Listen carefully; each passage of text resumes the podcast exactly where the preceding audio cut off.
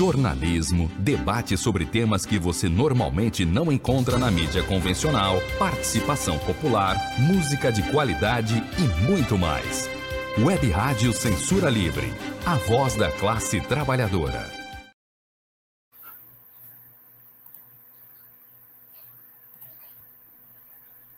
Boa noite. A função da arte. Diego não conhecia o mar. O pai, Santiago Kokaloff, levou-o para que descobrisse o mar. Viajaram para o sul. E o mar estava do outro lado das dunas, altas, esperando.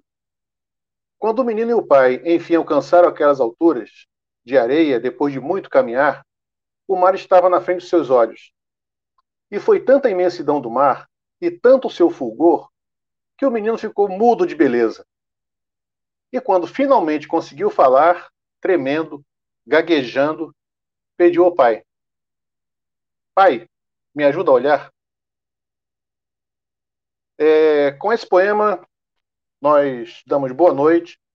Me apresentando, sou Paulo Coutinho, sou do coletivo de educação popular Margarida Maria Alves e do coletivo de coletivos. E essa noite, dentro do projeto Quintas Políticos Culturais, do coletivo de coletivos, em parceria com a Web Rádio Censura Livre, vamos ter o prazer enorme de papear com um lata doida chamado Vandré e sua gangue. Chega mais, Vandré. Vamos conversar sobre isso aí. Nosso enquadramento aqui. Chega cá, né? Olha. Aqui é um. É contigo, irmão. E aí? O que, que a gente faz então, Paulo? A gente se apresenta enquanto Lata Doida? Isso. É, quem é você? De onde vocês vieram? Quem são vocês? Que doideira é essa de Lata Doida? Deixa a mais velha falar aqui, que ela que, que Então, a gente é uma organização, mesmo sendo doida, né? A gente é uma organização já estamos aí nessa estrada oficialmente, né, é, como organização há uns 10, 12 anos, né? E sem ser assim oficialmente, né, mas oficialmente também, aí uns 15 anos fazendo doideira, né? A gente trabalha aqui em Realengo, nossa base é Realengo, né? A gente espera que o nosso, nosso trabalho chegue no mundo inteiro, e eu acho que é um pouco disso. O André vai falar um pouquinho como acontece isso, que acontece aqui nessa, nesse estúdio. Aqui. É isso, essa organização, né, ela atua realizando projetos socioculturais e ambientais, né? É, dentre esses projetos a gente tem esse estúdio aqui, né, que tem essa, essa função de dinamizar a cena local. A gente tem uma oficina de criação, confecção e ensino da música, é, de criação e, e confecção de instrumentos musicais a partir do reaproveitamento de materiais, como essa guitarra feita a partir de uma tábua de carne, né, que a gente foi reconhecido enquanto ponto de cultura em 2014. É, a gente tem uma série de, de, de, de, iniciativas aqui que a gente vai contando, acho que aos poucos, né? O já fala tudo agora, assim. É, Isso. Tem... Eu queria saber um pouquinho antes, André. Essa parte dos projetos a gente vai falar daqui a pouquinho. Eu queria saber bem antes. É, a infância do Lata, alguns fatos pitorescos, algumas coisas que marcaram vocês nesse ah, comecinho mesmo. Agora você explicou. então, é, a, a gente, né, enquanto artista, morador da Zona Oeste, né, sempre foi é aquele vizinho esquisito que toca aquelas músicas esquisitas, que, que a, a, a mãe tem um cabelo azul, é, dos filhos que estão um fazendo faculdade de história, outro faculdade de geografia. É, então a gente sempre foi aquela, aquela vizinhança meio, meio doida, né? E nesse período, há alguns anos atrás, a Vaniele, que é a minha irmã que não está aqui agora, começou a se envolver com o movimento social, isso, isso, aquilo, outro começou a ter um rebuliço né, na casa, onde a, a, a, a mãe, né, ao invés de reprimir os filhos, ela engrenou né, né, no, no, na onda dos filhos e incentivou a gente né, a estar tá estudando cada vez mais, assim como ela se formou em gestão cultural. E a gente começou a desenvolver uma série de projetos, né? É, e logo depois a gente decidiu alugar essa casa, onde a gente ainda está, né? Para desenvolver ações. E uma das ações que gerou o nome, gerou o nome, né? Ela tá doida, foi uma oficina de música a partir de sucatas e a gente montou uma banda e perguntou às crianças na época qual nome que elas queriam que fosse a banda, já que a banda usava muita sucata, as crianças sugeriram Lata Doida e Lata Doida está aí até hoje. Legal. e nesse período de formação, de construção do Lata, tem alguma história que você gostaria de contar que marcou vocês, que até hoje vocês contam e riem, se divertem com ela? História muito engraçada, lembra de alguma coisa assim? Assim. Engraçado. Engraçado ou não, o que marcou vocês? Hum. Uma coisa? Uma história que antes você participou da guitarra mais. Então, a gente fala muito de uma história que hoje. A gente fala muito de uma história que hoje ela é um pouco triste, mas ela, ela, bem, ela, ela é até engraçada. O Vandré fez uma campanha quando a gente começou. De, queria uma tábua de carne para fazer a guitarra, essa que está aqui com ele, né? e a nossa amiga, que trabalhava na escola onde o Vandré estudou, onde todos os meus três filhos estudaram, e ela e virou uma, é uma amiga de família, ela foi e falou: Ó, tenho essa tábua de carne aqui. E o Vandré sempre conta isso nos shows.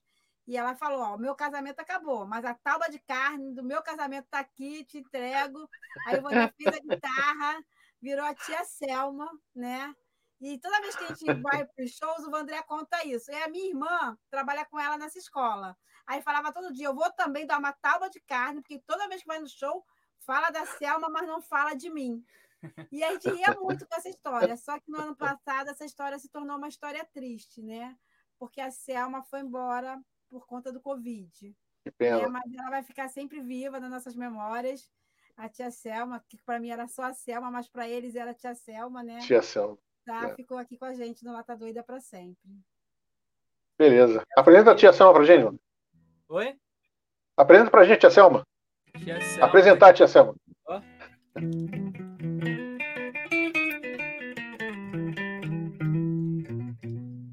Ah, sim.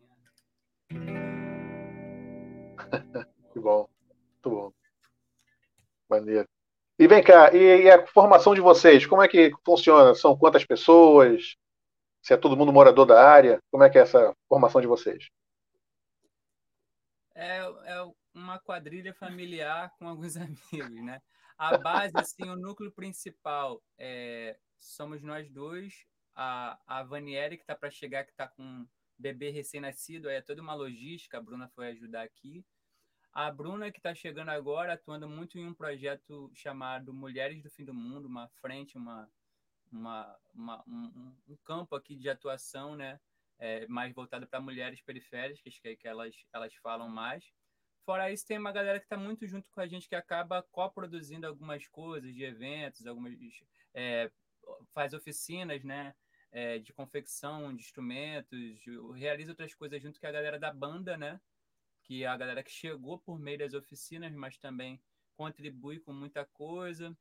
A gente está muito envolvido em uma ocupação né, que a gente puxou, mas agregou uma série de artistas, organizações, é, a ocupação chamada Parquinho Verde, que milita pelo Parque de Realengo Verde também.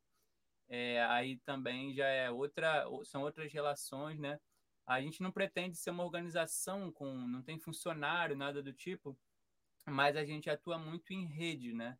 Então, Sim. cada ação acaba agregando é, determinadas pessoas que não necessariamente estão nas outras, mas tem uma rede né, que, tá, que gira em torno das nossas, dos nossos projetos já em anos muito grande, envolvendo família, amigos é, e outros agentes culturais, também agentes de educação, escolas do bairro coisa do tipo. É, os meninos da banda, há 10, 12 anos atrás, eles já estavam, ó, pelo menos dois deles, né? Três deles já estavam com a gente, eram bem crianças, e hoje eles são homens, né?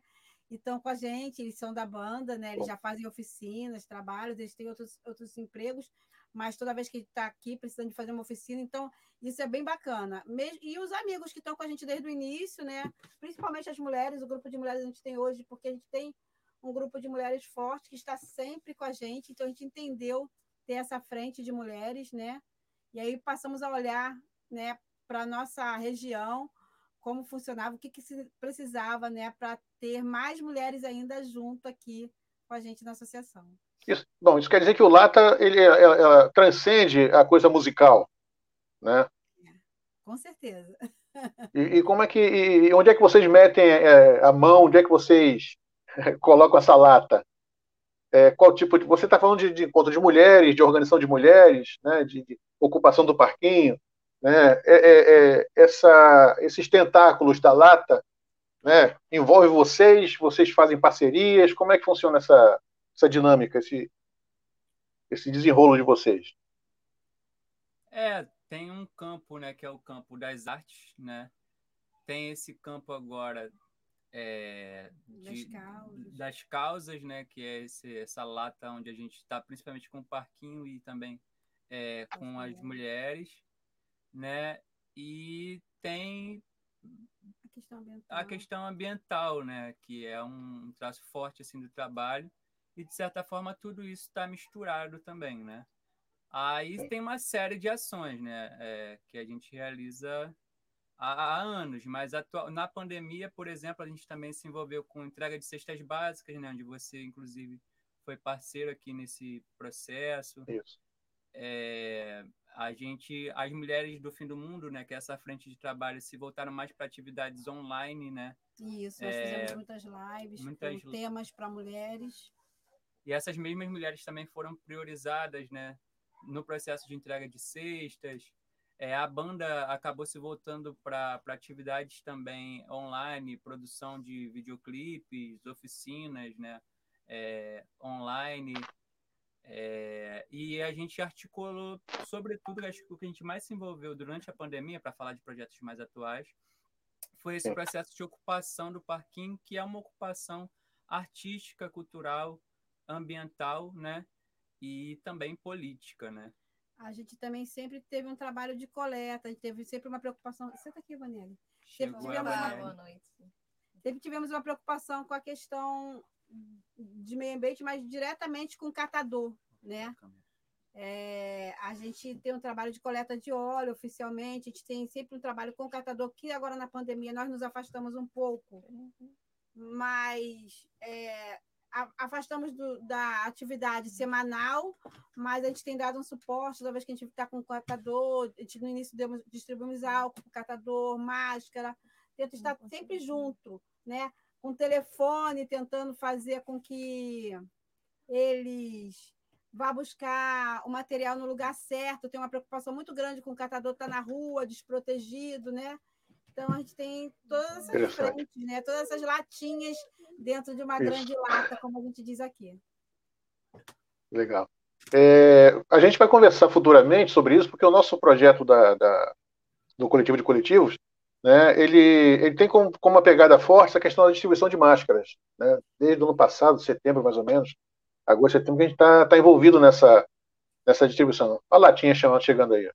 É, tem, tá, aqui tá cheio de latinha. Cheio de latinha. Cheio de... e aí eu acho que a gente pode conversar depois sobre isso. Como é que a gente pode fechar um acordo, nós do coletivo de coletivos, com, com o Lata Doida, nessa, nessa pegada aí de, de máscara e, e organização e chegar perto das pessoas, enfim. André, tu quer mostrar alguma coisa que vocês fazem? A gente pensou em, como a gente não está com a banda toda, né, por conta da questão da pandemia, a gente pode, a gente tem, a gente pode tanto tocar uma música ao vivo. Eu já mostrei aqui a, a tia Selma, mas eu não consigo trazer muitos instrumentos para cá porque é, é, é, os instrumentos ou é a gente aqui. Mas a gente pode exibir é, conteúdos que a gente produziu na pandemia. A gente pode inclusive é, produzir, exibir um videoclipe lançado agora recentemente chamado Da Máscara que Ninguém Vê tem a ver um pouco com a nossa leitura né, é, desse processo todo. E que, diga-se de passagem, é maravilhoso, né? Maravilhoso. Obrigado. Vi várias vezes, é bom vontade de ver toda hora aquele negócio. Muito bom. Tu vai mostrar agora isso? Podemos mostrar e podemos fazer também alguma coisa ao vivo e depois mostrar, né? É, alguma Beleza. Você, você escolhe a sequência. É, é, chegou a Vanielle, é, a nossa cantora. Antes estava mais difícil, mas agora que ela chegou, acho que já dá para fazer. Tem a Bruna também. Ô, Vandré. Oi. Vandré, eu não vou pedir Mas ela que canta a Estrada de Santos, não é isso? Ela mesmo. Adoro essa música. Pode fazer ela depois, se você não. Legal. É, tem uma música que a gente gosta muito, tem um videoclipe no nosso canal de YouTube, que é Refazendo, eu acho que você também curte muito.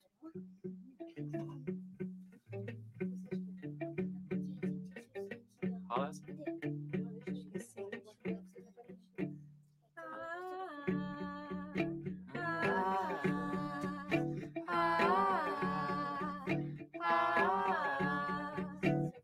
Abacateiro, acataremos teu ato, nós também somos do mato, como o pato e o leão.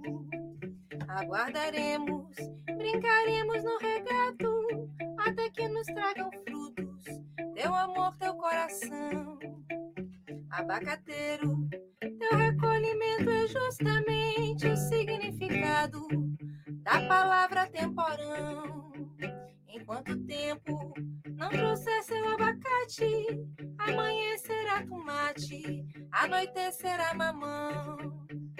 Abacateiro, sabes ao que estou me referindo, porque todo tamarindo tem o seu agosto azedo, cedo antes que o janeiro doce manga venha ser também. Abacateiro, serás meu parceiro solitário nesse itinerário da leveza pelo ar. Abacateiro, saiba que na refazenda tu me ensina, a renda, que eu te ensino a namorar. Refazendo tudo, refazenda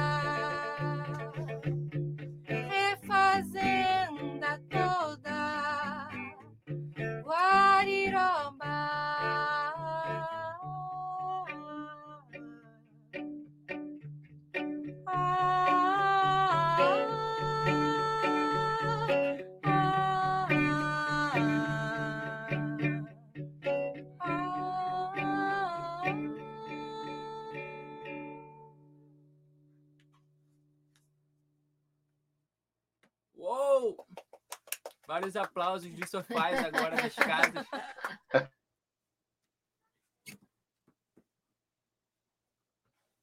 Fala tu. O que, que a gente faz agora? Gostou? Gostou da música? Tu vai lançar o vídeo agora pra gente assistir? Quer lançar o vídeo? Vamos lá. É. O que, que tu acha? Acho que é a boa. Deixa eu avisar o pessoal que está assistindo que podem participar, devem interagir. Estou vendo aqui a, a Rosana, Zaninha, minha parceira. Vi ali o Rafael, minha irmã Mônica. O pessoal está interagindo, interagindo, tá participando. É...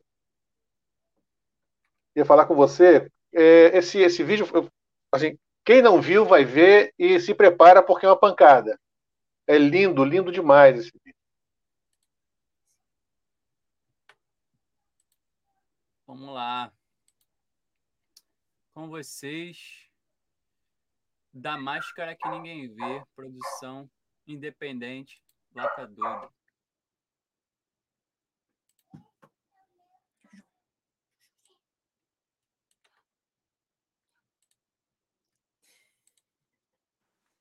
Lata doida.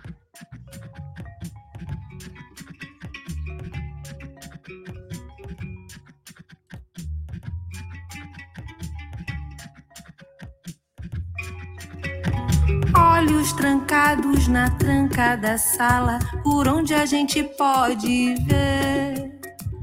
Olhos que sobram, boca tampada, nada que se possa dizer.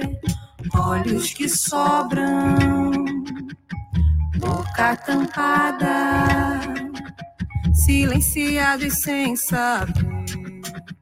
Quando é que isso acaba? Se é que isso acaba, quando é que a gente vai poder morrer só de fome, de tiro, de bala? Agora eu quero saber da máscara que ninguém vê, da máscara que ninguém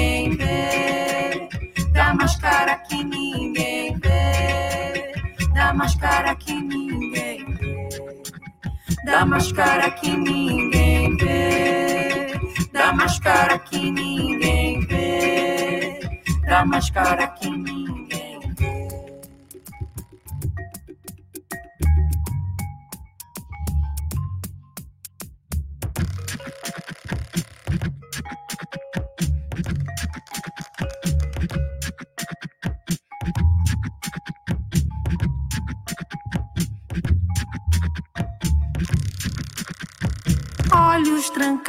na tranca da sala, por onde a gente pode ver. Olhos que sobram, boca tampada, nada que se possa dizer. Olhos que sobram, boca tampada, silenciado e sem saber. Quando é que isso acaba? Se é que isso acaba, quando é que a gente vai poder morrer só de fome, de tiro de bala? Agora eu quero saber. Da máscara que ninguém vê, da máscara que ninguém vê, da máscara que ninguém vê, da máscara que ninguém vê da máscara que ninguém vê, da máscara que ninguém vê, da máscara que ninguém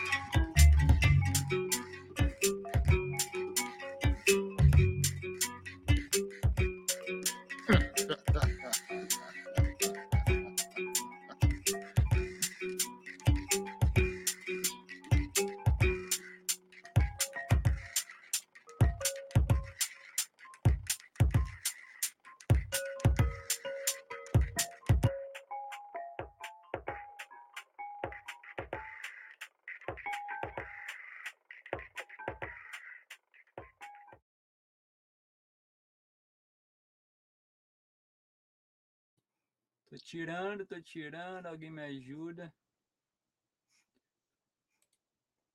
Eu não aprendi a interromper. Peraí. Ah, o Paulo, teu áudio tá, tá fechado. Tá.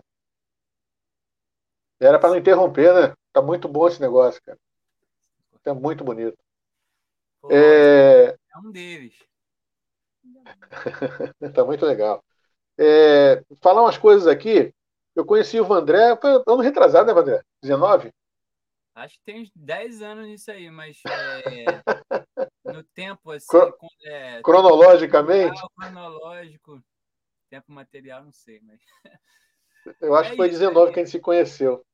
E, e- e lá na escola a gente troca muita ideia, bate muito papo, diverge de algumas coisas também, né?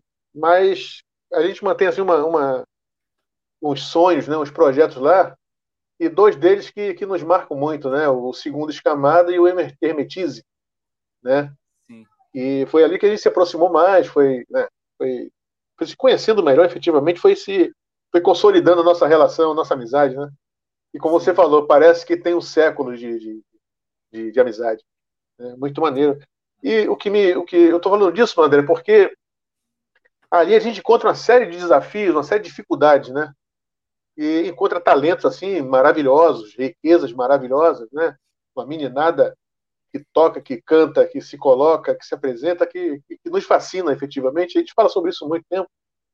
E eu estou falando isso pelo seguinte: eu, eu queria saber de vocês quais são as dificuldades que vocês enfrentam no, no cotidiano da Lata.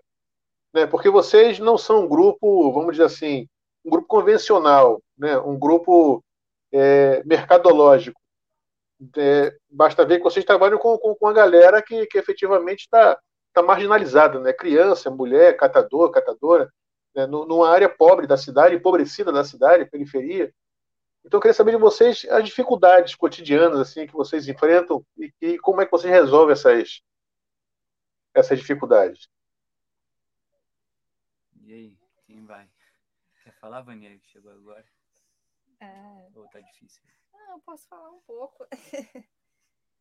a gente tem as dificuldades da questão da estrutura, né? A gente aluga essa casa já há mais de 10 anos, né?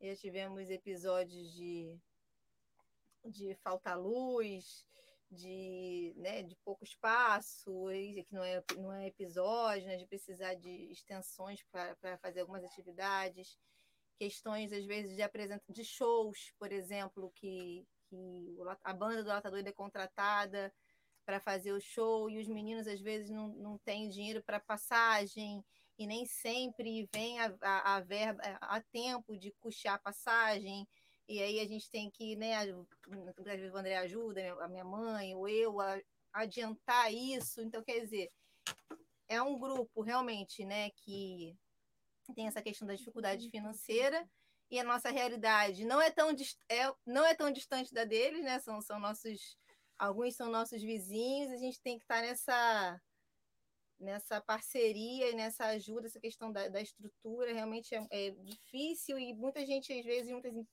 instituições grandes, né? contratam né, para fazer um show e às vezes não tem essa, essa, esse compromisso, essa sensibilidade, né? E não só sensibilidade, porque é um trabalho, né? Muitas vezes vai contratar um, um outro trabalho, um outro show, e de repente vai, vai pagar um cachê maior e, e vai suprir tudo isso, e um grupo que tem o mesmo valor artístico, às vezes é tratado de uma maneira diferente, né? não seria caridade, porque são artistas, mas o tratamento muitas vezes é diferente e a gente passa por essa dificuldade, né? De serem artistas, como você falou, de serem jovens muito bons, né? Que tem um trabalho muito bom, que é o trabalho do Latadoira também, né? Que é, a banda é gerida pelo Vandré e tudo mais, mas não tem, não é valorizado muitas vezes como deveria ser e por essa, essa já essa questão deles não terem muitas vezes um um, a gente tem empregos, né? É, tem trabalhos fora do Lata Doida, trabalhos né, formais, o André é professor, eu te conhecendo na escola, né? E muitos dos meninos muitas vezes não têm essa renda extra para suprir esses momentos. Isso é uma das dificuldades que a gente enfrenta, né?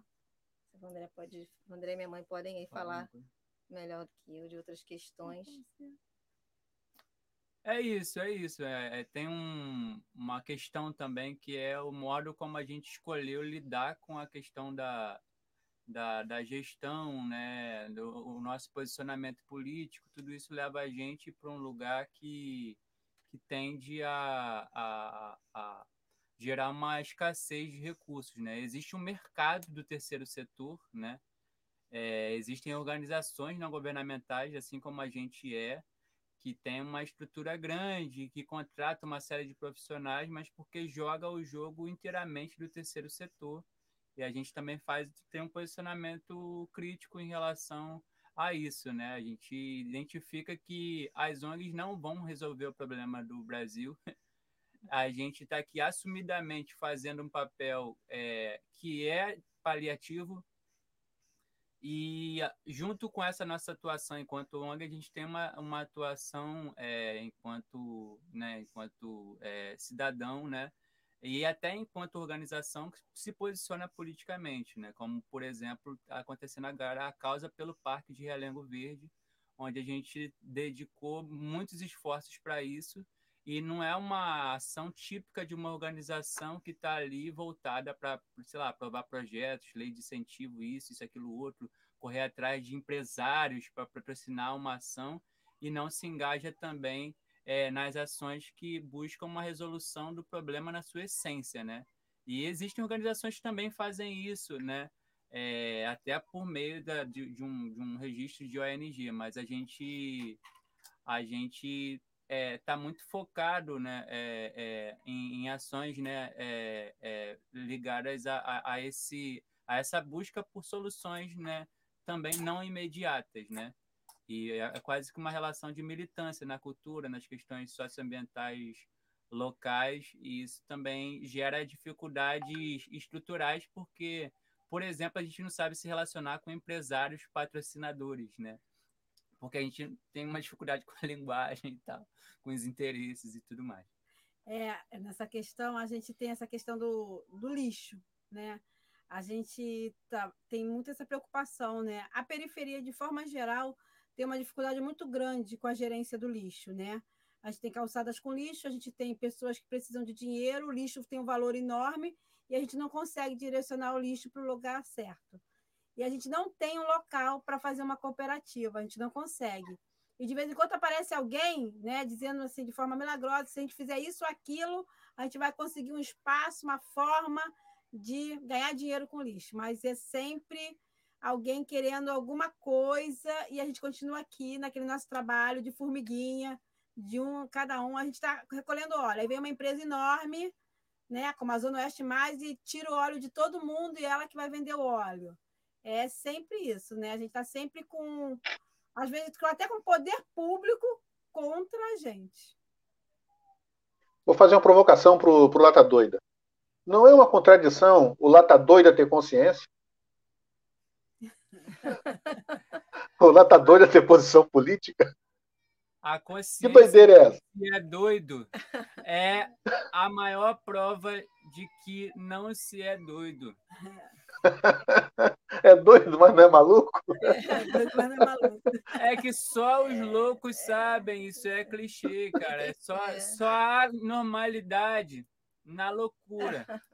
Porque é, estar consciente é estar consciente que se é louco. Que é louco. A nessa nossa realidade é, é meio...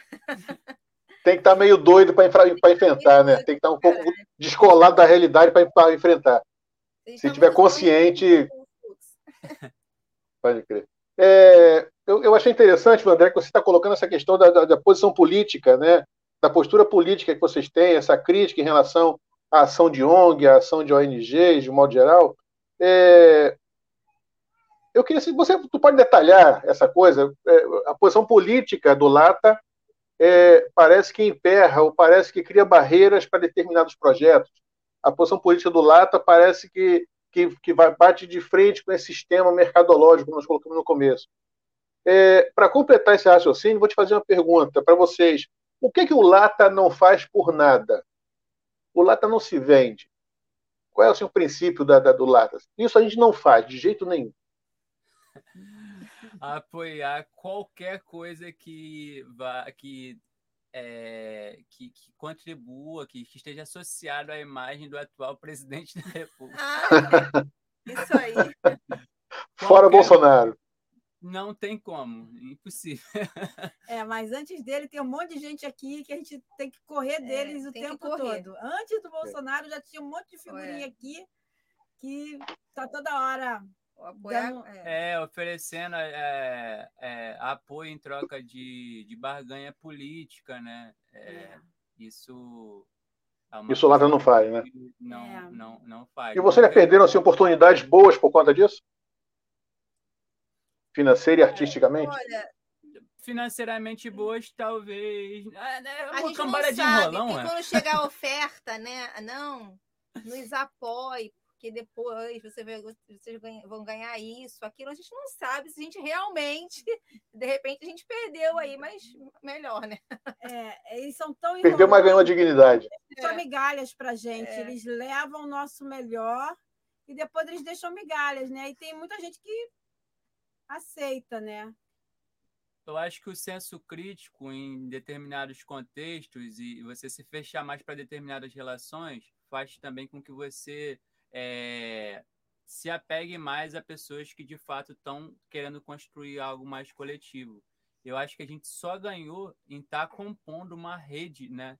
É, de fazedores de cultura na, na Zona Oeste, né, como você, por exemplo, é, que é onde a gente se fortalece, a gente troca informação, a gente participa assim, de editais públicos, a gente foi reconhecendo, reconhecido pelo Ministério da Cultura enquanto ponto de cultura, é, isso é, um, é, a gente já foi aprovado em editais para realizar ações. A gente, bem ou mal, é, nessa estratégia de não fazer determinadas associações, fez com que a gente se focasse no, no que a gente considera hoje como uma sustentabilidade mínima, né? no que a gente tem hoje, que é a, a possibilidade de permanecer fazendo cultura, fazendo arte, o que é um privilégio sem tamanho, ainda mais nesse contexto que a gente está pandêmico, né? A gente está seguindo, a gente acabou de lançar um videoclipe, né? De modo completamente independente, sem precisar de uma produtora, sem precisar de, de, de, de, de nada nem de ninguém, né? De apoio político, de, de gente. É, desculpa interromper. Aquele clipe da máscara foi todo produzido por vocês nesse estúdio, tudo feito aí dos instrumentos ao figurino, as máscaras que foi a Vânia é. que, que confeccionou, pintou. Que confeccionou. É, eu, tive, é... eu tive uma vez aí na tua, no estúdio para ver aqueles negócios das, das cestas, né? aí você estava com uma que ela havia feito. Né? A gente só usa Aquilo está mais para. Aquilo tá mais para barra clava de guerrilheiro, hein? Mais bacana. Não, é que ele usa umas muito solta, né? A gente é, fez muitas máscaras com reaproveitamento de manga de camiseta, né? E Sim. é uma máscara muito gostosa de usar e é bem legal, né? A gente reaproveitou muito, né? A gente não confeccionou a máscara de forma. A Bruna até fez no início algumas máscaras, que a Bruna é a nossa estilista, né? É designer. Que ela gosta de dizer que ela é costureira, nossa costureira, né? Mas ela é muito nossa estilista, ela desenha, ela faz tudo pra gente. E ela confeccionou algumas, mas depois a gente fez só máscaras de manga de camiseta e fizemos muitas. E depois também a gente recebeu muitas máscaras que nós distribuímos, né? Então ah, tá. é, é isso que a gente fez, né? Na verdade, a gente só reaproveitou, só redirecionou a malha e botamos claro. no rosto. É, esse, esse, esse reaproveitamento ele vai, vai vai na contramão do, do sistema que, que, é consumista, né, que é da grife, coisa parecida. Vandré, é, eu falo Vandré porque Vandré é minha referência, desculpem vocês, mulheres presentes. É, qual o nome desse bebê aí? Ayana. Ayana? Ayana, é. Caraca, Menina. muito bonitinha. Cabeluda pra caramba, hein? Cabeluda, é. Caraca, daqui a pouco tá de dread aí. Daqui a pouco tá de dread.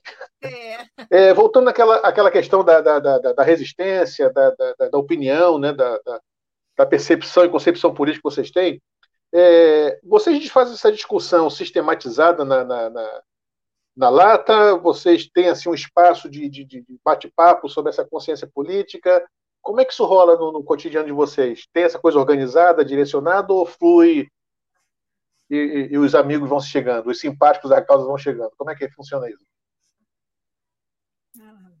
Eu acho que isso está integrado às ações, né? Não tem um projeto específico, uma ação específica para tratar de discussão política, né? Mas o nosso modo de realizar os projetos, por exemplo, as oficinas de música sempre tiveram uma abordagem crítica, posso dizer até decolonial, é, da própria música, né? Procurando identificar ali, né, dentro da linguagem musical, né? É, a partir da, da, da, dos, da, estética mesmo ali colocada, da onde vem isso, qual é a relação né, do que acontece politicamente, economicamente no mundo é, com, com a linguagem musical, no caso. É, a abordagem com as mulheres, né, elas fizeram lives com líderes é, é, é Teve uma live muito legal com a moça do. A menina aqui de, de Deodoro. Ah, com a Viviane Vanieri que fez. Não. Não, a, a Maria. Do, a com a Marina, com a Marina, Marina, Marina. A Marina. A Marina é da Floresta do Camboatá. Ela tem um trabalho muito bonito, né? Ela tem outros trabalhos com outras mulheres também. E é um trabalho das mulheres do fim do mundo, que lida com questões para além da discussão política, mas também discute né, é, política em si e os temas é, como um todo a, a partir de uma é. abordagem crítica, né? A gente fez o recorte da mulher periférica, né? Porque a gente entende que existem vários feminismos, né? E a gente deu uma viu que o feminismo periférico, que a questão da luta da mulher periférica tinha tudo a ver com o nosso trabalho, né? Com claro. a nossa realidade do latador, de onde o latador está inserido, e se a gente conseguiu dialogar com várias mulheres de movimentos diferentes com esse recorte da mulher periférica, né? Que isso acaba abarcando outras questões da periferia, né?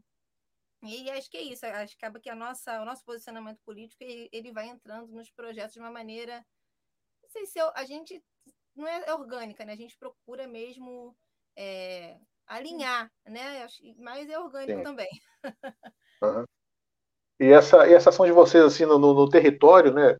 Zona Oeste, recortando Realengo, né, é uma coisa muito, muito interessante. O, eu ia perguntar para vocês também sobre essa, É... Como é que a gente consegue ouvir grupos como Lata Doida? Né? Como é que a gente tem acesso? É só pela internet? Por que vocês não tocam no rádio? Por que, que eu ligo lá a 98, a, a Mundial antiga, o JB? Por que, que a gente não escuta vocês? Por que, que a mídia não, não, chega até vocês e vocês não chegam até a mídia grande? É, eu acho que o Porque eu não vejo vocês no The Voice. Ah, no The Voice aí, aí você não vai ver mesmo. A gente não tenha se inscrito, mas caso a gente já tivesse se inscrito, a gente poderia dizer que é muito pouco provável. Eles não iam Primeiro, selecionar. Poderia se inscrever só a Vanielle. É, mesmo né? assim, eu acho que... no, no Na cantor, voz. Né? A voz, né? A voz, The Voice. É. Isso é uma coisa é. que a gente discute muito, Paulo, que é a questão da distribuição da música, do mercado da música, né? E a gente procura nas oficinas é, é, orientar né, para uma relação mais pé no chão e até de que, que vá de encontro a essa lógica centralizadora do mercado, né? É, a internet não é tão democrática quanto se coloca, mas ainda é mais democrática que que os, os, os as mídias é, que estão se, se entrando em, em desuso ou perdendo força, mas é, enfim, é, um, é, é, é uma, uma, questão delicada, né? Tem muitos trabalhos com grande potencial artístico, com grande qualidade, não gosto muito desse termo nesse, usado dessa forma, uhum. mas que não, não chegam e, e, nunca chegaram, né? Então a gente não se coloca no lugar de que a gente merecia estar lá, mas a gente se coloca no lugar de quem precisa refletir com todo mundo para a gente criar espaços mais horizontais, né? E, e dar sustentabilidade à atividade musical. Hoje, inclusive, teve uma uma audiência pública com o secretário de Cultura e eu falei justamente sobre é, a importância da gente dar sustentabilidade da cultura, né? É, tirando a atividade cultural do lugar puramente do negócio, mas a gente precisa de cargos públicos de cultura, a gente precisa é, de ter segurança profissional para artistas e técnicos da cultura, e a gente não pode ficar todo mundo dependendo da rádio, dependendo do The Voice para poder comer e beber. Que come e bebe muito bem meia dúzia, e uma multidão de pessoas extremamente é. talentosas é, não tem espaço nenhum, né? Pode crer. É, ah, tem uns comentários e, aparecendo, está sendo rápido. Queria só falar disso, Paulo. É, tem uns comentários aparecendo, está sendo rápido, estou tentando ler, mas depois era legal que alguém lesse, né? Tem uns bem bacanas, né? Eu, eu, anotei aqui um do Luiz, que eu achei muito interessante. A, a Rosana Sobreiro, é, companheira de militância, professora de arte, maravilhosa. Depois eu vou mostrar um quadro que a Rosana pintou para mim e vou, vou, fazer uma exposição aqui dele. Show de bola. É, tem uma questão que o Luiz havia colocado sobre essa questão da oficina da, da, dos instrumentos e ação pedagógica, como é que vocês pensam isso? Mas antes eu queria voltar aqui, André. É, talvez eu esteja assim é, influenciado pelo que eu estou vivenciando nessa parada do coletivo de coletivos. Né? A gente tem vários coletivos espalhados pela cidade, pelos bairros, pelo mundo afora, e esses coletivos não se enxergam, não se olham, não, não, não, não trabalham numa articulação. Né? E a gente está tentando fazer isso nesse coletivo de coletivos. Eu te pergunto se existe assim, algum movimento de, de, de, grupos como Lata, de, de, movimento cultural que tenta se juntar para fazer uma ação política mais incisiva de construção, de consolidação de espaço na cidade. Existe essa articulação dos grupos ou é cada um por si? Como é que tu tá? Como é que vocês veem isso? Tem, tem vários coletivos que não conversam, né? É, aqui mesmo na, na, na, no nosso bairro existe um, um, um, coletivo que a gente inclusive faz parte, não tem um nome exato, né? Mas tem uma rede que se apoia consideravelmente, né? E está muito a, a, hoje concentrada no Parquinho Verde, que é a ocupação que a gente puxou e a galera chegou e agora a coisa tá, tá assim, é, talvez tenha, seja decisiva né, para a conquista do parque que a gente é, tá, tá num diálogo, tá num momento muito decisivo desse processo aí junto à prefeitura, né? E é um movimento. Detalhe, um pouquinho mais desse negócio do Parque de Bandeira Grande. Você já falou com alguma recorrência sobre esse, esse, essa intervenção, essa relação do Lata com o Parque, do Parquinho de Realenga, essa ocupação. Tu pode detalhar um pouco mais essa, essa estrutura, essa briga, esse, essa, esse processo de conquista de vocês? Realengo é, tem a, a, ocupação né, militar né, é, como uma marca né, no, no, seu, na sua história. E a, a, aqui ao lado, a 200 metros da nossa sede, próximo ao centro de Realengo, tem uma área que foi abandonada no final da década de 70 é. É, e até hoje segue abandonada, que é a da antiga fábrica de cartuchos. Tinham várias áreas dessa fábrica. Uma delas se tornou o Pedro II, outra se tornou um condomínio chamado Parque Real. E quando se conquistou esse Pedro II, né, esse grupo já, já lutava por, por, já começou um processo de luta é, pela, pelo, pelo parque, né? Aí se conseguiu trazer o IFRJ, que fica inclusive nesse terreno, mas hoje existe uma briga com a Fundação Habitacional do Exército, que quer fazer um condomínio para militares nessa área, que tem mais de 142 mil metros quadrados, e existe um movimento chamado Movimento Parque de Realengo Verde, que luta contra é, é, a especulação militar imobiliária né, já há mais de uma década, assim, de modo bem objetivo, e, e a gente faz parte disso já há algum tempo, enquanto é, cidadão. E do ano passado para do ano retrasado é, para cá, a gente decidiu reunir moradores a partir do apoio de uma outra organização chamada Casa Fluminense e reunir também outros coletivos para ocupar a lateral e iniciar um processo de, de, de, de cuidado, mas também de pressão pelo parque. E hoje a gente está nesse momento de uma rede de artistas, de coletivos, de organizações é, preocupadas em, em, cuidar desse espaço e de militar pelo Parque de Realengo Verde, que fica dentro da área que a gente deseja. Né? A gente está hoje só numa lateral que tem 10 mil metros quadrados. É uma grande calçada, né, que era abandonada, que está do lado de fora desse muro, onde tem essa, essa terra essa, enorme. Essa terra enorme. Talvez, talvez conversando com o Pazuello ele possa ajudar vocês. Não falou nada na CPI, pode falar com vocês sobre esse negócio aí. Quem sabe, né?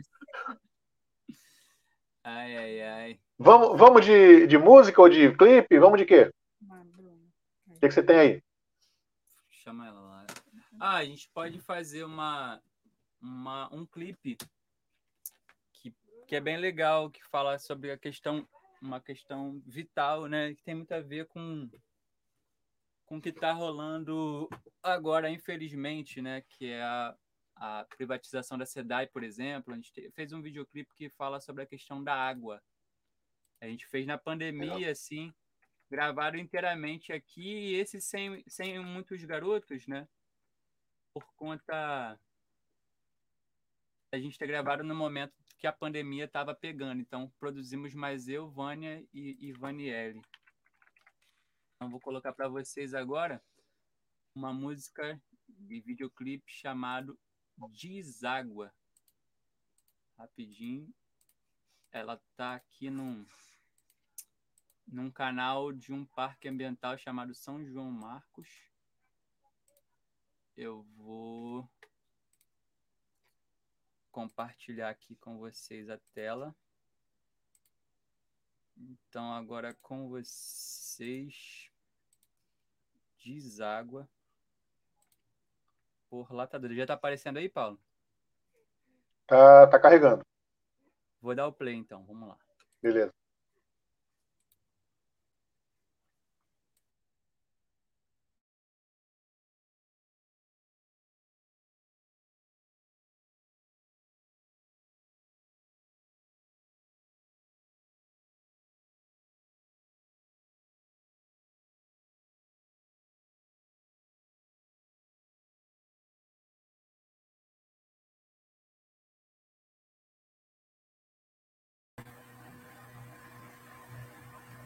André, tá sem áudio.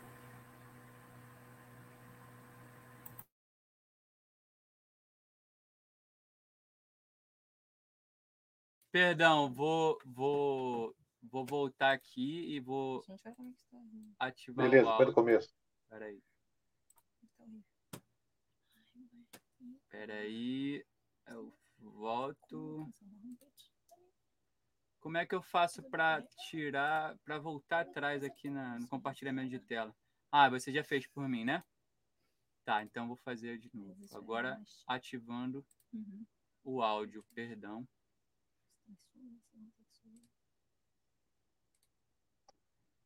Peraí que sai que imagem horrorosa.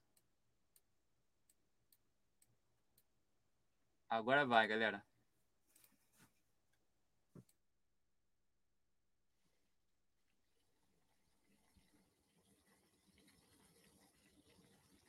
Vocês acham que me conhecem, que sabem tudo sobre mim, me represam, me quantificam, sabem quando sou doce, salgada, definiram meu ciclo, conhecem minha força, sabem que posso inundar, destruir, regar, banhar, levar, trazer. Sabem que sou a maior parte do que compõe vocês. Vocês sabem o que estão fazendo comigo, mas agora experimentem me ouvir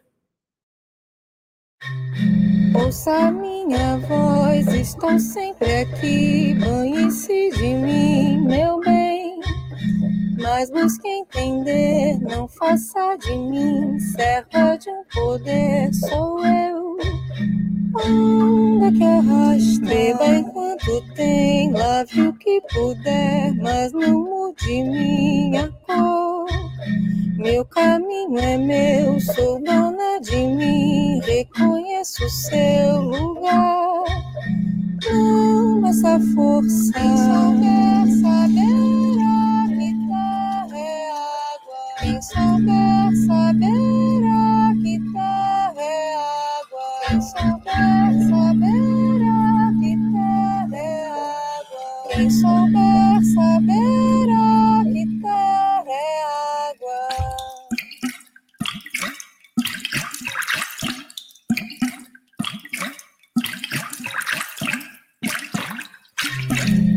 Ouça minha voz, estou sempre aqui. Banhe-se de mim, meu bem.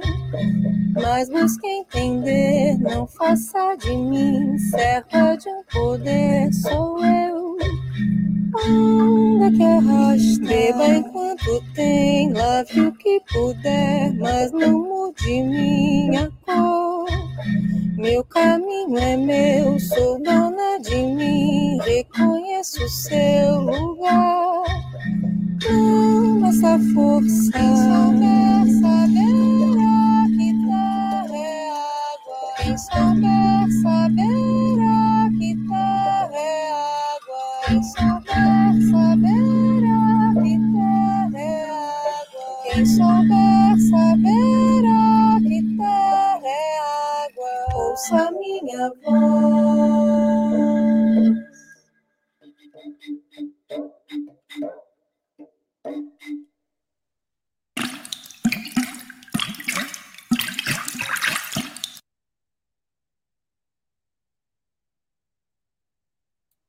O Antônio consegue tirar aí? Já foi, já foi. Cara, mas você não deixa a gente ler os créditos, cara. É, começou Ah, os pô. três, você tirou. Aí a gente fala menos, quem gosta de falar muito. Eu queria saber quem toca a lata, quem tá mexendo na água. Pô, você Ah, nos priva desse privilégio, desse, dessa informação. Vem cá, é... assim, eu fico impressionado com essa, com esse estilo, com esse, com essa produção, né? Enfim, eu não gosto de falar muito porque dá a impressão que, que eu estou tietando do Vandré, mas é isso mesmo. O Vandré e o Lata são, eu gosto pra caramba. Me diz uma coisa, quais são as influências artísticas e políticas de vocês para fazer esse negócio de qualidade assim tão, tão bacana, tão, tão sensível e tão poderoso? eita, é Artísticas gente. e políticas. São muitas influências, né? A gente cresceu escutando. Ah, tô falando baixo? Vai. Não, nós, cresce- nós crescemos escutando MPB, né? Meu pai escutava aquela MPB mais classicona, e junto com Tropicália. E depois a gente foi seguindo, pesquisando mais, né? Dentro do Lata Doida a gente começou a fazer pesquisas mesmo mais, coisas mais sistemáticas, né? E a gente foi passeando pelos estilos regionais, né? Pela música afro-brasileira, pela música negra na, na, na América, nas Américas. A gente nas oficinas a gente fazia pesquisa, quando eu estava falando aqui, né, da questão política, mas a gente fazia pesquisas, né, dos, dos, dos estilos e a gente foi passeando. Acho que a gente foi muito por esse, por esse caminho da, da música negra na, na, América Latina, né, na América do Sul. O André pode. É, além de referências também mais experimentais, né? É. Como esse vídeo traz assim uma coisa meio é, hermeto, né? Tem um vídeo muito conhecido do hermeto, meio música na lagoa, é, Naná, Walter Smetak, um cara muito importante para essa coisa da, da luthieria mais experimental assim no Brasil, o grupo Acti de Minas Gerais, é, essa galera. Eu não sei porquê, mas eu senti alguma coisa de de, de, de, de aquele Egberto Gismonte, né, uma coisa assim meio, né, um som assim bem, palhaço, aquela palhaço dele. Pode crer. Fico... Pode crer, que é muito bom, muito bom. E essa formação política de você de resistência, eu posso chamar de esquerda? Sim, por que não? Pode. de repente, o Vandré está falando muito de decolonial, né? De repente é uma esquerda decolonial. A gente cresceu na, na periferia e acaba que a relação com, com a esquerda acaba sendo diferente, né? Por outros caminhos, do, dos caminhos Sim. clássicos, né? Então, Tradicionais, uma... né? É, os caminhos clássicos. O que me, o que me encanta, né, é, no sentido de, de, de, espantar, assim, espantar encantado, é que, assim, na minha ignorância, porque eu, eu não sou da música, né, enfim, é, esse, esse tipo de música que vocês tocam, que vocês cultivam, né, que vocês criam, é, isso é comum em Realengo, é comum na Zona Oeste, é comum na periferia? Como é que vocês enxergam isso? Ou vocês são assim uma, uma coisa que está na moda, um ponto fora da curva? Como é que vocês se identificam com isso? Olha. Porque essa música efetivamente não toca em barzinho, né, Vandré? É. E, e, e, e, a periferia tá cheia de barzinho com música, pô. Ó, eu e Vanieri, e até a Bruna também já tocamos em barzinho aí. É. A gente sabe Mas não essa música. É, a gente também. faz, a gente faz. Se pedir, vocês fazem? É. Tem várias versões. Sabe o que eu acho, Paulo, disso? Eu acho que a gente tem a gente a, a, é negado a gente periferia o quanto a gente contribuiu para a formação da música brasileira como um todo. Isso. É muito estranho você morar em Realengo é, e, to, e, e, chegar no centro e conversar com um músico que é da que é que mora numa região que tem mais um estereótipo né de, de história do samba e, e, e considerar que aqui vários sambistas vêm daqui, Vem daqui. que várias pessoas de diversas linguagens, diversas, é, é, diversos gêneros da, da, da, música, né? e inclusive da MPB, vêm das periferias, porque isso fica muito apagado, né? a gente não tem respeito a essa memória. Há alguns bairros, ainda que periféricos, têm mais esse reconhecimento. Né? Se a gente olhar para o Hermeto, por exemplo, que tem uma história em Bangu, né? Ninguém vai, mesmo o Hermeto sendo essa, essa, referência, falando do Jabu o tempo todo, ninguém associa o Jabu à música do Hermeto, né? É. É, então é, é, muito delicado é, é, esse estereótipo do, do, que é imposto ao periférico. Eu acredito sim que muita gente, né, gosta de, de, de, diversos tipos de música, música instrumental, MPB, música que costuma ser considerada como música mais inteligente, intelectual. A gente discorda um pouco dessas classificações, mas é, eu acredito que no, em Realengo tem muita gente assim, a gente conhece muita gente assim, né? É, e os bares, os espaços né, mais comerciais tocam as mesmas músicas aqui ou em qualquer outro lugar. Hoje, é. até na Lapa, você vai escutar também música mais mais comercial, música que toca mais nas, nas rádios, música pop, que, que a gente tem maior respeito e curte também, e também é uma referência, né? O último claro. videoclipe era, era, um, era um funk, né? Com os elementos de jongo é, eletrônico, né? O que eu pergunto é justamente é, é um pouco sobre esse aspecto, né? É, se a gente for num barzinho, né, esse tipo de música, né, é, não vai tocar. Eu não sei nem como é que é o nome, experimental, sei lá, o nome que a gente dá, se tem, se tem um tipo de nome para classificar, porque é, é, quando classifica, meio que, que, que, enquadra, né? Quando classifica, quando dá um nome, meio que rotula, meio que, que, que encaixota. É por isso que eu fico cheio de dedo para falar sobre é, esse estilo. Mas, enfim, é, se a gente chegar, conhecendo vocês como eu conheço, se a gente chegar, vocês certamente não, não vão encontrar vocês num bar. Né? O Lato não se apresentaria num bar. O Lato se apresentaria numa lona cultural, numa praça, né? na casa de um amigo, enfim. Né? Então é por isso que eu te falo? É, é, essa resistência de vocês, essa postura política e criativa, não necessariamente nessa ordem, é, ela, ela, ela encurta os espaços de vocês, ela limita o espaço de, de, de propaganda no sentido de divulgação do espaço de vocês, da obra de vocês? Sim, não. Tem, tem uma coisa. Tem, desculpa, fala, fala. É, é, que tem uma coisa que é o seguinte: é, a, o músico que toca exclusivamente no bar, que é um, um, traço assim da periferia, né? É, é, uma, uma, é, uma, é um espaço que, que emprega, né? Mesmo que numa relação, é um espaço que claro. garante um ganha-pão para o músico. Esse músico ele não está realizado ali, né? Então, se você. A gente já tocou muito em bar, né? Então, quando você tem um trabalho artístico que tem alguma possibilidade de entrar em algum nicho, você já tem mais uma alternativa além do trabalho do bar.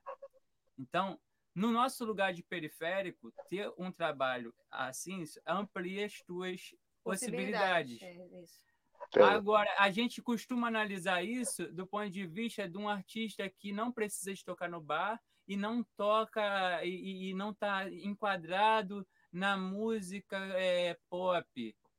Para esse cara é um problema, mas para quem, para quem vem da onde a gente vem, a gente tem um conseguir ter um trabalho artístico é, de, com uma linguagem é, mais caracterizada por essa apresentação, com uma atenção maior pelo valor artístico, né? não só o valor dito de reprodução, que é o do bar, é, já é, de certa forma, até um privilégio nosso poder construir isso, né? ter acesso a determinados conhecimentos que te fazem ter esse posicionamento político, estético, para ter um trabalho artístico, autoral e tal, e conseguir produzir isso, né? Então, na verdade, isso, no nosso lugar de periférico, amplia as nossas possibilidades de apresentação, mas diante do que é a indústria fonográfica, a gente realmente está restrito a um público muito pequeno, mas maior do que o músico do barzinho, é, que a gente super respeita e também faz. Claro. Beleza. É... é. Fala, Evaniele, né? Falar? Não, é a questão do, do, periférico, né? Que ele é muito estereotipado, né?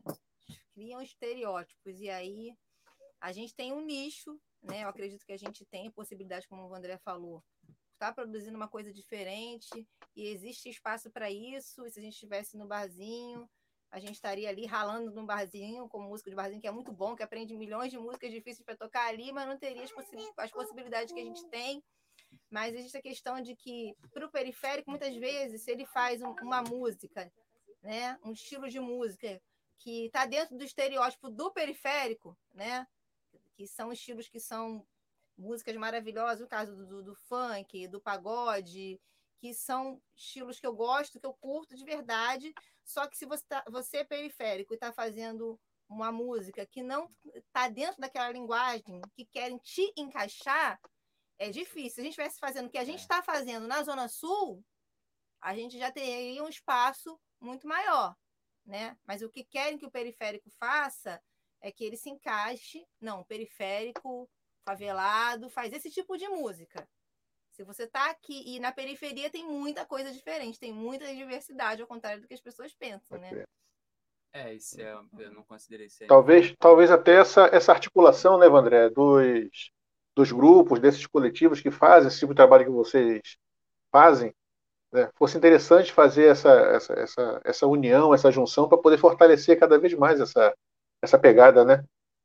A periferia consome como todo mundo consome, né? tem acesso, mas acessar mais né? essa música, assim, vamos dizer assim, essa música, música, e a outra música também, de comércio, de, de enfim. Né? Tem mais música? Tem mais instrumento para mostrar para gente? Mais algum Cara, vídeo? Tem mais música, mais instrumento, tem mais. A Bruna saiu logo agora, né? A gente queria que ela também tocasse junto com a gente. É. Bruna, é. Enquanto a Bruna chega, é, falar o seguinte, é, só para lembrar né, que esse programa que a gente está fazendo aqui é uma parceria nossa com a, é, com a Web Rádio, né? E às quintas-feiras, o coletivo de coletivo tem esse espaço, nesse horário, pra, no projeto que a gente está chamando de Quintas Político-Culturais. Então, a gente apresentou alguns músicos, algumas.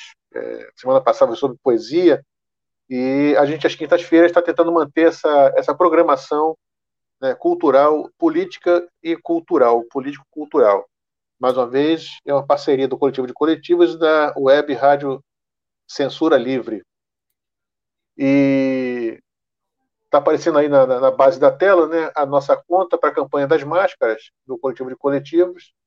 Aí quem puder colaborar, quem puder contribuir, para a gente poder enfrentar essa situação duríssima que nós estamos passando, essa situação que poderia ser menos dramática se nós tivéssemos um governo, governo e governantes menos necrófilos, menos covardes e se a gente conseguisse né, ter uma organização social e política um pouco mais, mais controlada pelo, pela população.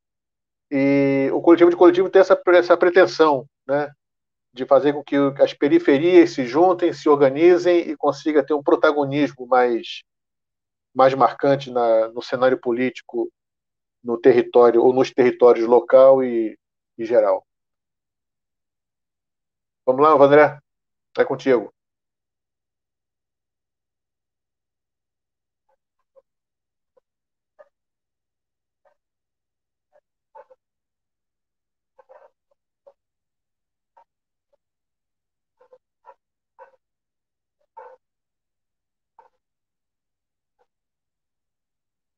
Vandré, não estou te ouvindo. Tu tá calado mesmo ou tá sem som? Perdão, eu achei que estava falando. Antônio, consegue omitir esse, esse compartilhamento para a gente fazer ao vivo e depois a gente. Ah, valeu. Aí depois a gente coloca ele mesmo. Chegou a Bruna. Antônio, se quiser. Isso. Chega para cá, Bruno. Se quiser me tirar da tela, pode tirar, Antônio. Vou ficar de, de plateia. Show. Eu acho que minha guitarra vai ser difícil pra Vamos fazer agora. A Bruna chegou. A Bruna é recém-chegada no Latadora. Também acompanha o Mulheres do Fim do Mundo. E a Bruna traz muito na, no trabalho dela essa, essa latinidade. A gente pode fazer uma música aqui cubana, que eu sei que Paulo gosta. Isso. André, é, a latinidade é de lata ou de latim? Que é de duas coisas. Muito bom. Vamos tocar do jeito que dá aqui com a Lisbela, que se quer sentar no meu colo.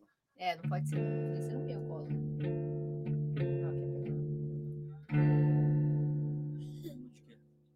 Essa mesmo? Mais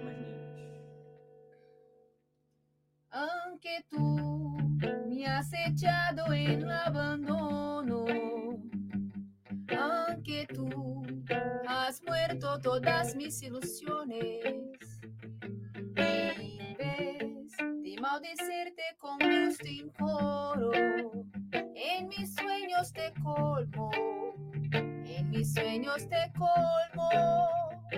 Con bendiciones.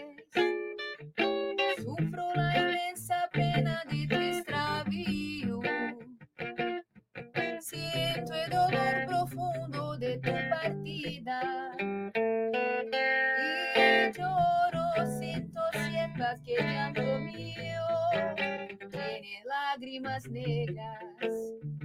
Tiene lágrimas negras como mi vida. ¿Me quieres dejar? Yo no quiero sufrir. Contigo me voy, mi santa,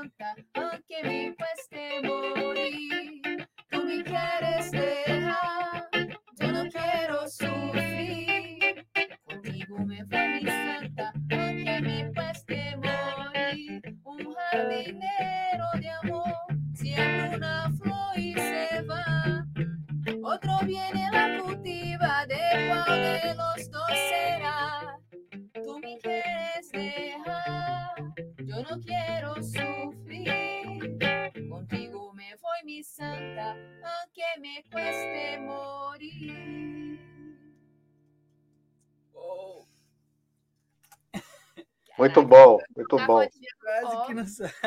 nossa, Mandou bem na latinidade. fazer uma guitarra de Nessa onda aí, é, se quiser, a gente já compartilha no embalo essa que o Antônio omitiu, que é uma versão que a gente gosta muito de um compositor é, muito importante para a história da música brasileira, que é o Moacir Santos. Né? E a gente conta Beleza. a história do Moacir e toca também exclusivamente com os instrumentos que a gente confecciona. A gente vai ficar devendo mostrar os instrumentos aqui com um vídeo, porque tá muito cheio, os instrumentos são volumosos, estão num outro espaço aqui, tá difícil. Mas eu vou compartilhar a tela.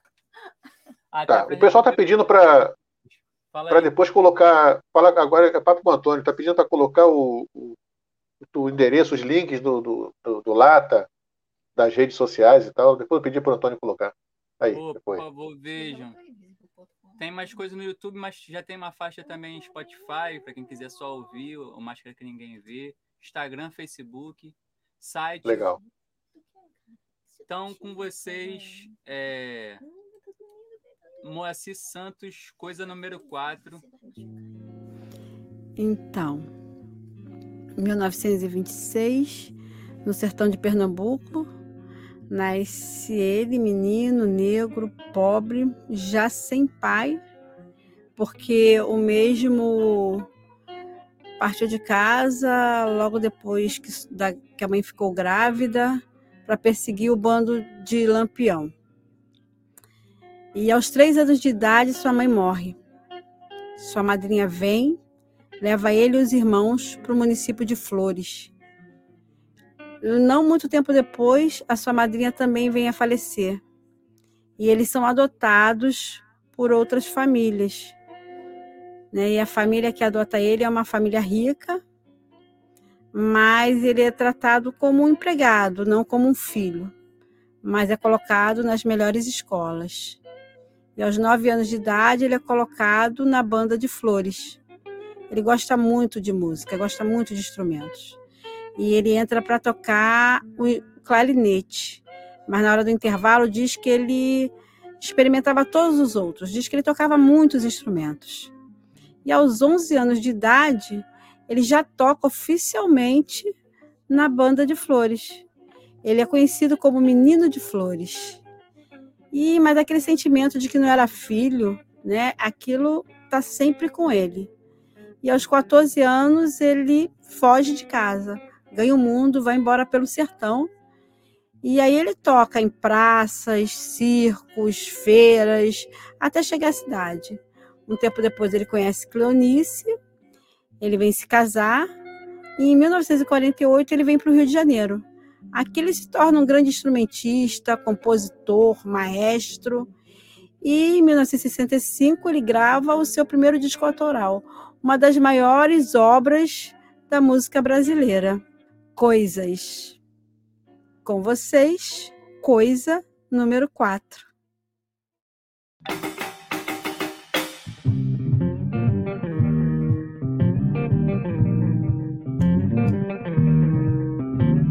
Bota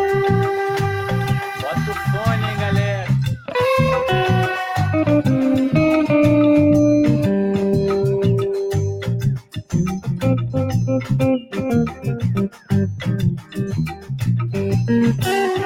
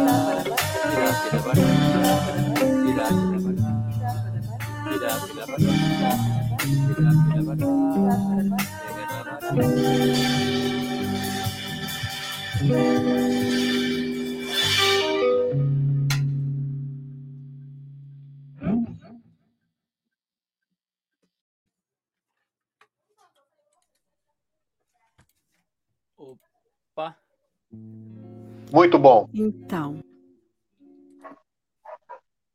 muito bom, E aí? muito bom. Esse é um Muito vídeo doido essa lata. que a gente É, Vandré, a gente está chegando no finalzinho do programa. Temos oito minutos, nove no máximo. Isso É, eu queria falar sobre duas coisas, mas talvez não dê tempo. Mas enfim, uma é sobre as oficinas que vocês fazem. Foi a intervenção que o Luiz fez. Essa aí. Não, nessa não. O Luiz fez uma intervenção anteriormente a respeito da questão pedagógica, né, da, da- não sei se é a lógica pedagógica a intenção pedagógica das oficinas. Como é que vocês pensam isso? Talvez por conta do, do dia do pedagogo hoje, da pedagoga, né? Mas enfim, era essa, essa questão sobre esse, essas oficinas como ação pedagógica. né, É uma coisa. A outra coisa que a Vanieri colocou anteriormente, quando a gente estava falando sobre essa questão da, da, da- das referências, da política, né, ela fez alguma alusão é, sobre a, a posição política do grupo e o estilo de música do Lata. Né? Aí eu queria que vocês falassem um pouco sobre isso. Só temos 10 minutos para fazer essa conversa. 10 não, 8 agora. O que, é que você pretende? Mostrar alguma coisa mais do Lata, falar sobre isso? Olha, eu bem perdi por conta da, da É. uma, uma pergunta sobre a Vaniera, então a Vaniera já vai Não. responder. Ah, Ele fez duas, ele perguntou Ah. sobre a questão é, pedagógica. Uma sobre a questão da, da, da, da, da lógica pedagógica. O que, é que vocês pretendem com essa oficina além da, da, da música? Tem uma coisa a mais disso daí? Como é que vocês pensam a pedagogia dessa. Isso é coisa de professor, está perguntando, né? É, com relação à, à oficina, né? E o Luiz perguntou anteriormente. A segunda, Vaneira, você falou sobre é, a referência da, da posição política de vocês com a música que vocês fazem, essa ligação.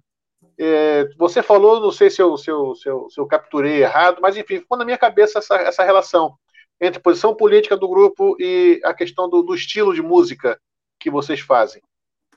Fala disso, é, fala da, da, da, pedagogia. da pedagogia. É, eu falei que acaba que a nossa posição política, né? Você perguntou se, se podia ser encaixada na esquerda, eu disse que sim, e falei que a gente na periferia tem uma relação né, com a esquerda diferente, que poderia ser chamada de decolonial, mas existe sim uma, relação, uma relação, com certeza, do nosso posicionamento político com a música né, que a gente faz. Eu acredito que a gente está do lado do, do periférico, dos, dos explorados, dos excluídos, é, e a música que a gente faz aqui é a música desses negros explorados, excluídos, que, como o André falou, né, fizeram a música da, do Brasil, fizeram a música da América, né, os estilos que a gente tem, as grandes obras que a gente tem, vem dessas pessoas, né, e geralmente a gente é desapropriado, né, o, é o samba, é o choro, né, a música negra de maneira geral, o reggae, são coisas que a gente produz, né, falando especificamente do Brasil, né, a gente produz, a periferia produz, o negro produz, o favelado, e isso é, é assaltado, é roubado de nós, e é a música que a gente quer fazer, né, a música experimental, é essa música que é tão rica, né, e a gente está desse lado também politicamente, né, nessa luta política, do lado desses excluídos, desses periféricos. Eu acho que isso está junto e a maneira da gente executar Legal. também, o nosso posicionamento enquanto músicos, que o André falou também, que a gente não está procurando um espaço é, no mercado, procurando o, o, sucesso almejado pelo músico no spa, naquele espaço X para ficar rico, milionário e entrar dentro dessa lógica de mercado. Não é o que a gente busca né? Então, nós, enquanto músicos, também temos um posicionamento que tem a ver com o nosso posicionamento político. Não sei se foi respondido aí. Legal. Não, bacana. É porque, porque a, a, a militância, né, a militância política, ou, a declaração política, ela não precisa ser só no partido, né? A militância não. política está em todo, a gente está respirando, está fazendo política, e está se colocando, está se, tá se mostrando. Bacana. Olha só, temos cinco, quatro. Ah, tá. Não, pode falar. Não, eu Fala, respondi outra pergunta, já mostrando a, a questão da, da referente à, à, questão pedagógica. Sim. É, ah, então Temos. Então... Mete bronca. Tem... Já respondeu, né? Temos Não, três. Três. Não, é. é. isso. Pedagogicamente, acho que a gente vai nesse mesmo, nesse mesmo é, é fluxo do que a EA da Vanielli falou, né? A gente tem uma série de, de, de, de, possibilidades no processo, por exemplo, da confecção de instrumentos musicais, da pesquisa em música, né? E a ideia é a gente, dentro de uma lógica afetiva, numa construção horizontal, né, desenvolver conhecimentos para que as pessoas tenham habilidade não somente técnica, né, mas, a, mas que a gente estimula mesmo de modo assumido, assumido né, uma construção crítica, uma intervenção estética capaz de transformar a realidade, né? Pode crer. E, e como e, possibilidade, né? E como possibilidade. A gente também ah, entende que a gente está produzindo uma série de tecnologias, né? Por exemplo, é, esse instrumento aqui, que traz uma tecnologia ancestral que a gente usou ali no vídeo, né? É uma marimba, uhum. que no caso a gente relê ela com é, materiais recicláveis, mas também com, com reaproveitamento de madeira e, e traz uma técnica africana, né? E trazer isso aqui envolve uma série de habilidades, né? É, que a gente consegue construir dentro desse ambiente pedagógico e a gente tenta reverter tudo isso é, na, na, formação né, é, de artistas é, que queiram intervir para além da estética no sentido superficial, mas de forma tanto estética quanto política na realidade. A gente tem aqui um, um outro instrumento, um pandeiro feito com garrafa PET, trabalha a questão ambiental também de modo crítico, né?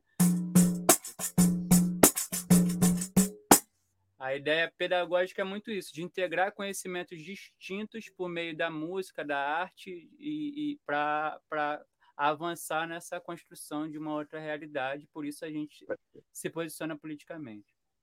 É, eu quero falar três coisas para finalizar, para vocês terminarem com música, do jeito que vocês quiserem. Primeiro é que a gente lá na escola, no projeto Hermetize, tinha um pouco essa pegada, lembra? Você com essa questão musical, da construção, do, construção do, do, dos instrumentos, me chamando para trabalhar um pouco da história da música, história dos instrumentos, história da arte, né? E a gente começou a fazer um trabalho muito legal lá na escola.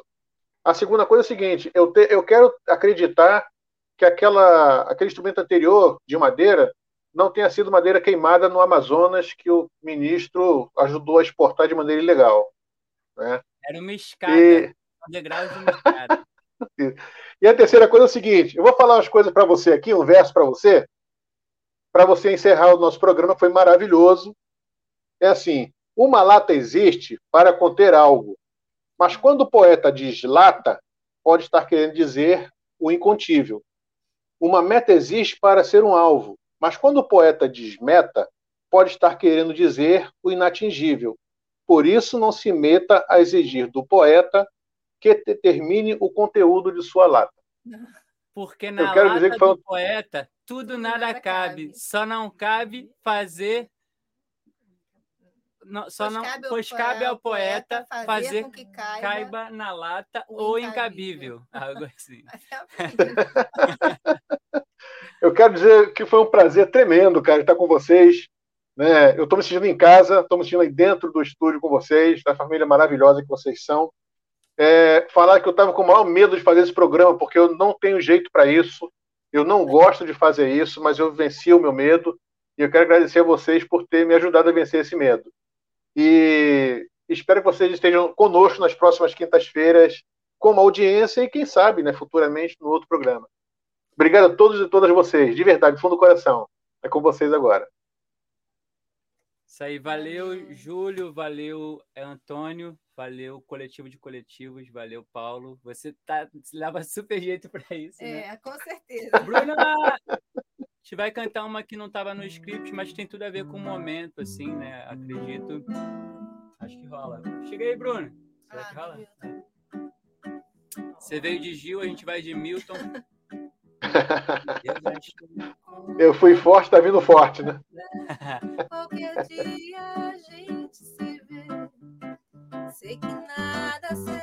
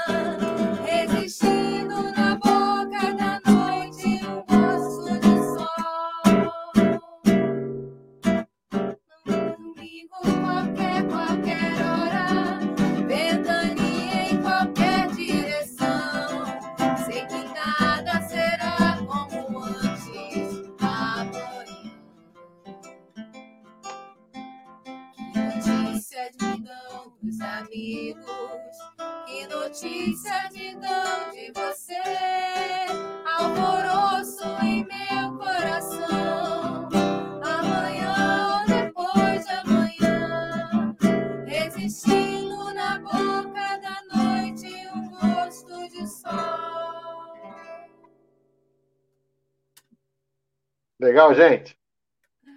Muito bom. Antônio, estamos em suas mãos. Gostei muito. Ainda mais dessa, dessa curuminha cabeluda aí. Muito legal. Parabéns ao Lata, parabéns ao Paulo e a todos que acompanharam. Obrigado, Antônio.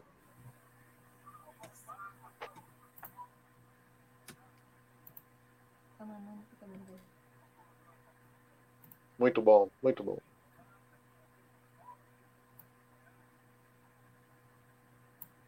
Jornalismo, debate sobre temas que você normalmente não encontra na mídia convencional, participação popular, música de qualidade e muito mais. Web Rádio Censura Livre, a voz da classe trabalhadora.